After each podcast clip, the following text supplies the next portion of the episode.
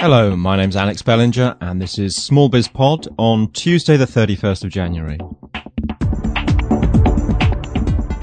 Coming up in today's show, I have an interview with Alan Fowler, who is an expert on contingency planning and has some extremely useful advice and interesting approaches for small businesses who are planning ahead for potential challenges. And this uh, piece sparked by an interesting piece of research from Croner on the amount of small businesses that are concerned about the impact of bird flu. Also coming up in the show, um, I review some of the, the latest entries to the Frapper map, and very nice and interesting they are too. And uh, I cover off some comments. In addition to that, we have the return of the Small Biz Pod roving reporter Carl Barton with a great little interview that he has done for the show today. So, uh, to kick things off, um, I know I said in the last show that I'd be doing two a month, so I've just managed to squeeze Small Biz Pod number 22 into January, assuming I can get the file up um, soon enough. Um, so, there you are, ever true to my promise, if a, a little late. I have got two others recorded, so February looks sorted. I may even squeeze in a third, so uh, I hope you look forward to those. So let's move on to some comments. Um, one comment through email this week, um, and it came from Phil Brown. Now, Phil Brown writes, um, just thought I'd let you know about my new blog since it was your podcast that inspired me to do it. Kind regards, Phil Brown. Um, and Phil's blog's quite interesting, actually. He uh, is setting up a, a bootstrapped business uh, which aims to turn waste vegetable oil or, or, locally grown vegetable oil into biodiesel. Um, and as I said to, to Phil in an email back to him, um, it's quite connected to podcasting in more ways than one, other than this show, this particular business idea. Uh, for those of you who might have listened to Adam Curry, who is commonly known as the, the Podfather, his show is called The Daily Source Code. And uh, Adam runs a biodiesel car called uh, Liberty in San Francisco, um, although he, he lives in Guildford in the UK most of the time. So uh, yeah, so a link to podcasting. Um, so good luck with the blog, um, Phil. They're they're hard they're hard work, but worthwhile, uh, like anything, I guess. And uh, good luck with the business idea. Uh, environmentally friendly businesses like that, I'm sure, have a great future with the the, the issues that the, the UK and the rest of the world have around energy resources. So, uh, good luck. Um, and now moving on to some, uh, just some, some highlights from the, the, the Frapper map. If you've not visited the Frapper map for Small Biz Pod, if you go to the Small Biz Pod blog at www.smallbizpod.co.uk, uh, on the top right hand corner there, you'll see the, the little link to the Frapper map. And uh, the Frapper map's really just a, a place where you can stick, more or less anonymously if you want, um, a pin in the map to say, if you're a listener, where you're listening from and it's proving really entertaining. There's 35 people so far up there. Um, we've had people from, you know, all over the US, um, South America, as I mentioned last um, week or the week before. Um, uh, Africa, uh, I'd like to say a big, uh, a big hello to Oladele Ayuba, who I think is coming to the UK uh, in the not too distant future. Uh, he's from uh, Nigeria, so good luck with your business plans, Oladele. Um, Oleg Kurapov from Moscow. Uh, nice, nice little photo of Oleg behind a camera. Um, so uh, thanks for that, and thanks to all the other guys who uh, have commented and um, stuck their pin in the map. Uh, also, a big thank you to the um, the two Australians. Last time I said uh, on the show, I was amazed that there weren't any Australian listeners, and and of course out they pop of the out they they pop out of the woodwork. And um, uh, so a big thank you to um, the Oz Wine Show. Hugo there, um, I think, uh, was inspired to to start podcasting um, by by me, in part, and the absence of any sort of US of non-US wine podcasts. So, you know, Australia really is a big home for wine and, and I can see that show being very well listened to. So I'm certainly going to check it out.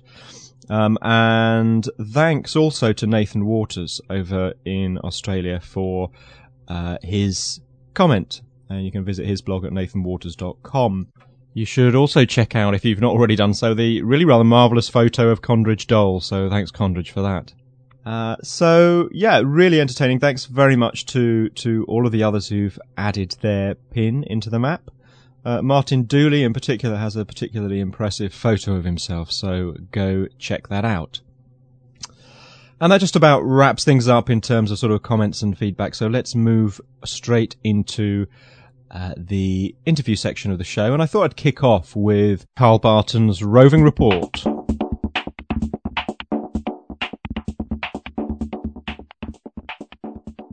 Hello, Alex, and all the listeners to www.smallbizpod.co.uk. It's Carl Barton, the roving reporter. I'm actually here today in an office in Staffordshire with Jim O'Neill, who owns a business called European Business Exchange. Now, this is a company that places foreign EU based students within the UK to learn as a part of their degree course. He has a lot to say about European business, the links between the two, and also how students benefit from these types of placements within the UK. So, without any further delay, uh, Jim, thanks for joining us today. What does European Business Exchange do on a day to day basis? We help firms in the UK take advantage of our unique service. We help European students get a work placement in the UK. So, for UK companies, there's the opportunity to employ someone from Europe. It seems to be an unusual business to start. Why exactly did you start trading? Well, I retired from Staffordshire University 18 months ago. I'd done a lot of work in Europe through the university and also been involved in UK placements. So I thought I'd combine my experience of those two facets of uh, my work start the company. So, what are the benefits to a company of actually placing one of your students? The company gets a low cost, hard working, creative employee. An employee who's going to be available for between six months and a year, who can work on a whole range of duties and opportunities for the business. So they can actually get a benefit of a resource they probably couldn't normally afford. So, what do your students actually experience?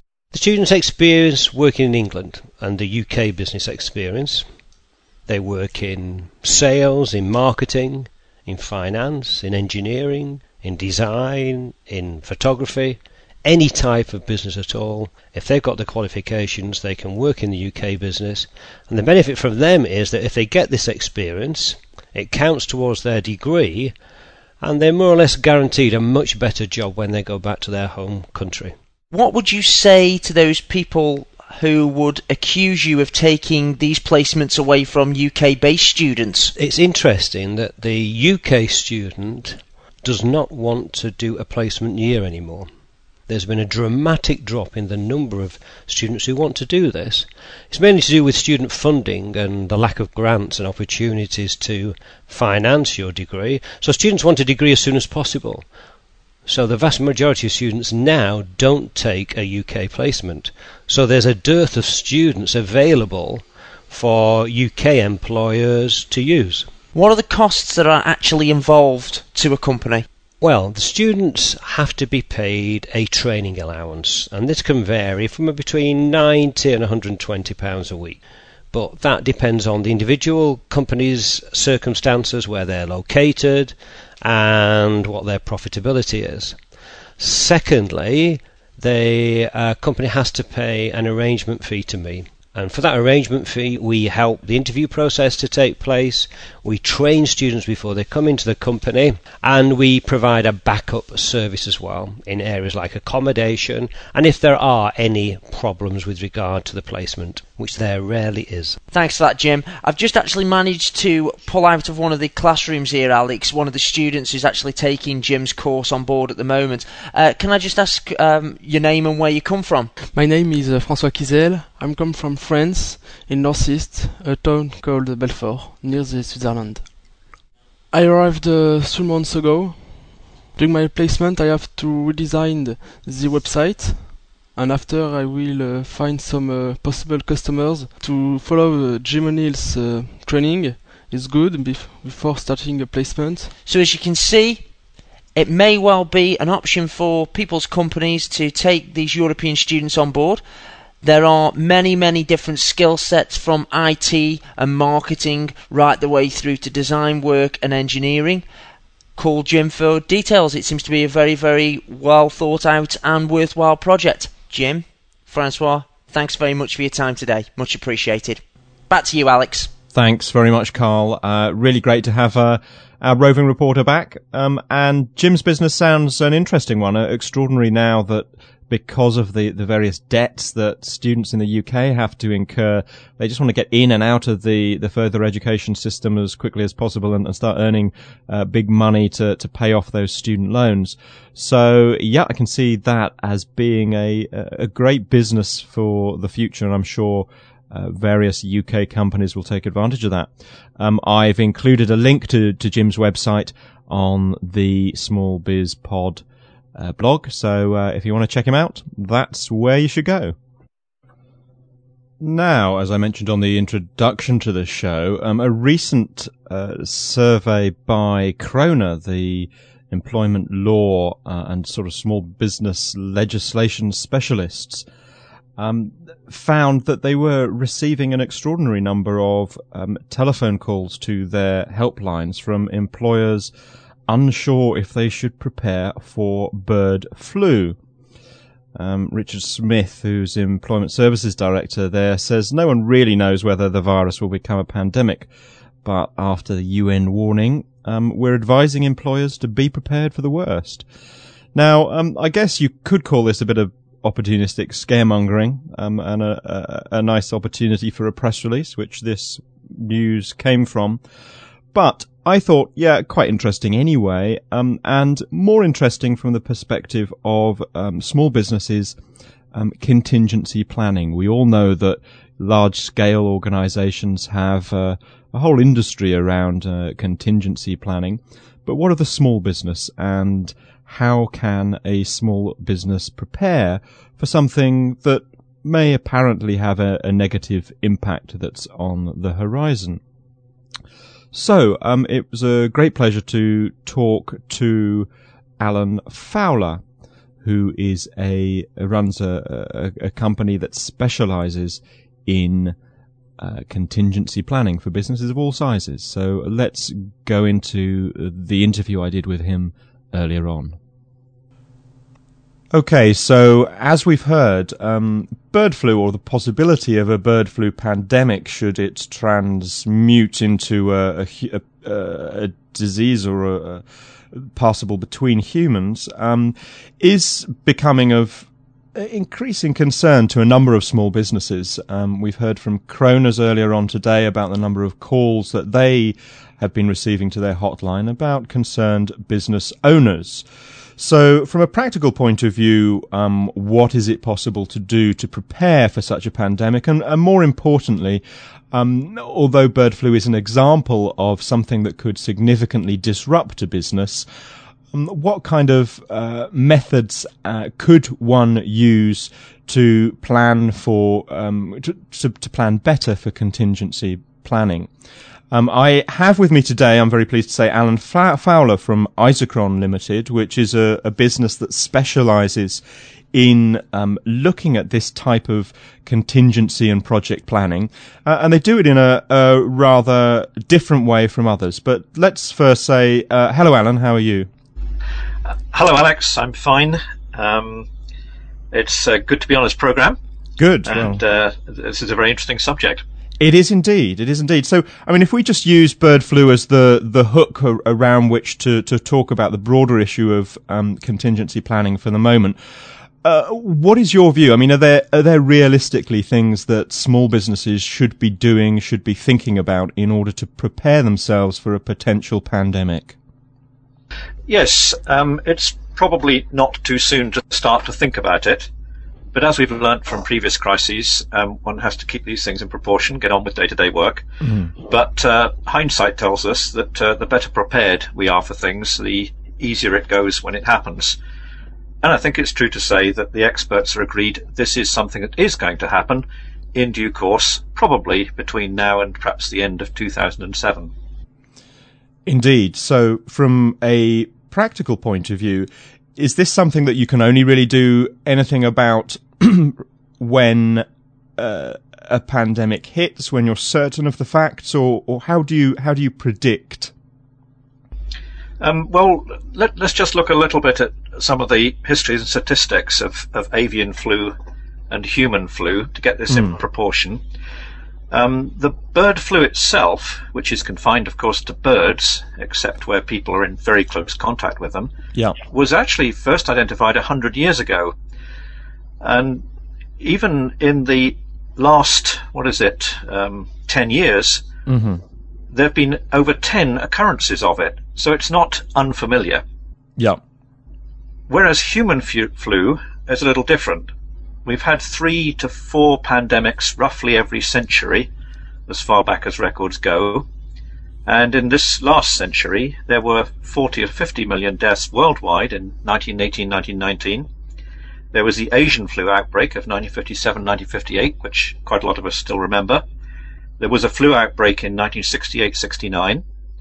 And it's widely thought there would have been a human flu pandemic in 1997 except for the prompt culling of Hong Kong's entire poultry population. Yeah. So this, the first thing to say, this is not unfamiliar. It's ground we've been over before. And because it's happened before, we have a pretty good idea of what is likely to happen. And I think perhaps the first thing we would say is that people should begin to think about what's happened in the past um, and start to make some contingency plans, which we can talk about in a little more detail in a moment. I think the most important thing to start thinking about is, well, how will it affect your business? And quite clearly, the top issue there is staff absences. Yes, I mean, that it, it it could become not only a, an issue around individuals uh, within the business, or uh, employees in a business who, who might go down with, with some variant of flu, but also presumably those who end up having to look after sick relatives. Yes, that's quite right. Um, if again you look at the statistics by the World Health Organization, they're expecting around 15 million casualties worldwide over six months so first it's going to be spread, they think, over about six months. Mm-hmm. And the Department of Health reckons that about a half of the UK population will be infected at some time or another. Notice that a half is not likely to be affected. So the first thing to think about is that the idea that your business will be entirely stricken with flu is not probable. Though, of course, if you're a small business and there's only three or four of you, then um, of course, by bad luck, all of you could have it at the same time. Yeah. But uh, larger businesses, 20, 30 people, it's probable a half your staff will still be around. But you're quite right. Um, the uh, um, some staff will need to look after children and family. Mm. There's another statistic in here, which is that if you spread out this flu over six months, which it's likely to, to do, then actually the best estimates are as as, as few as 10% of your company's staff may be off work at any one time. Right, yeah. And that becomes, you know, something you can contemplate and cope with. Uh, the Cabinet Office said it's going to be like August for six months. right. That's a good observation. Well, that's a nice. I, I mean, I, from what I understand of the way Isochron approaches these kind of issues, um, you come from quite a, a, positive angle. You you end up looking at the, the, the positive outcomes and working backwards. And certainly that uh, that August analogy is uh, is a definitely a half a, a, glass half full approach, isn't it? Yes, indeed. Uh, we, and we do. You're right. Come at this from a positive angle. In fact, our studies, which are primarily around large programs and projects in businesses, mm-hmm. suggests that when we prepare for the worst, which of course we normally prudently do, we can sometimes accidentally create the worst. and that by preparing for a good outcome, we can actually create uh, the results that we want. Uh, for example, if you're doing some forecast planning for a human version of this avian flu, then you'd be making contingency plans in due course. You'd be talking to staff about perhaps not going into large public places like football matches and so forth. Yeah. You'd arrange working from home. Um, you'd explain your policy on sickness, absence, and care. Mm-hmm. You'd think about what might happen to your supplier companies and to your customer companies. Yep. You'd start to worry about what would happen if the boss falls ill, or perhaps if you have a different attitude to the boss, you wouldn't worry about what the boss what would happen if the boss falls ill, and you'd be telling people not to panic. Now, although that sounds very prudent and positive, actually it contains the seeds of overreaction. Mm-hmm. We do something radically different. We ask people to consider that it's the end of 2007, the flu has happened, just as predicted, but actually it didn't affect your business so badly as you'd originally expected. And then we spring the question, why was that? How did you avoid that? Yeah. And we get some subtly different answers, but our work suggests these answers, while subtly different, make a huge difference to what actually happens in your work. Yeah, I'm. there is the the concept of um, projecting projecting positive images that can, you know, from us humans tend to, to, tend to subtly work in different ways if we're projecting a positive image, and that sounds similar to where you're coming from in terms of this um, style of contingency planning. Yes. Um, let, let me just give you one or two examples. The first thing you might realize if you envisage a good outcome mm-hmm. is that you used the whole pandemic as a chance to test out several things that would be useful even after the flu was over. For example, you might have long contemplated increasing home working. Uh, this is the time to explore it and get the processes firmly in place. And Yep. that's going to be useful to you later on. You might have been contemplating second sourcing your suppliers. This is the time to start to work that up. And after the flu pandemic's over, that may still be a valuable policy to have in place. You might be contemplating refreshing your policy on sickness, when Yep. to stay off and care. Um, you can work that up for this flu and then find it useful afterwards. And you may want to work up routines for coping when key employees are not available. Uh, again, um, that may be valuable after the flu pandemic is over. So uh, you, you start to look at the whole thing in a more positive light and realize that you can get some spin-offs from this reverse or backcast planning, as we call it. Yeah, no, very, very interesting, and um, uh, certainly a, a a much more a much more sort of positive outlook. Um, I mean, al- al- not not exactly seeing it as an opportunity, but but you know, coming coming at it from that point of view um, is, I think, uh, an interesting one. Um, in broader terms, in terms of contingency planning, um, many businesses will go through, you know, create large documents and and and detailed plans.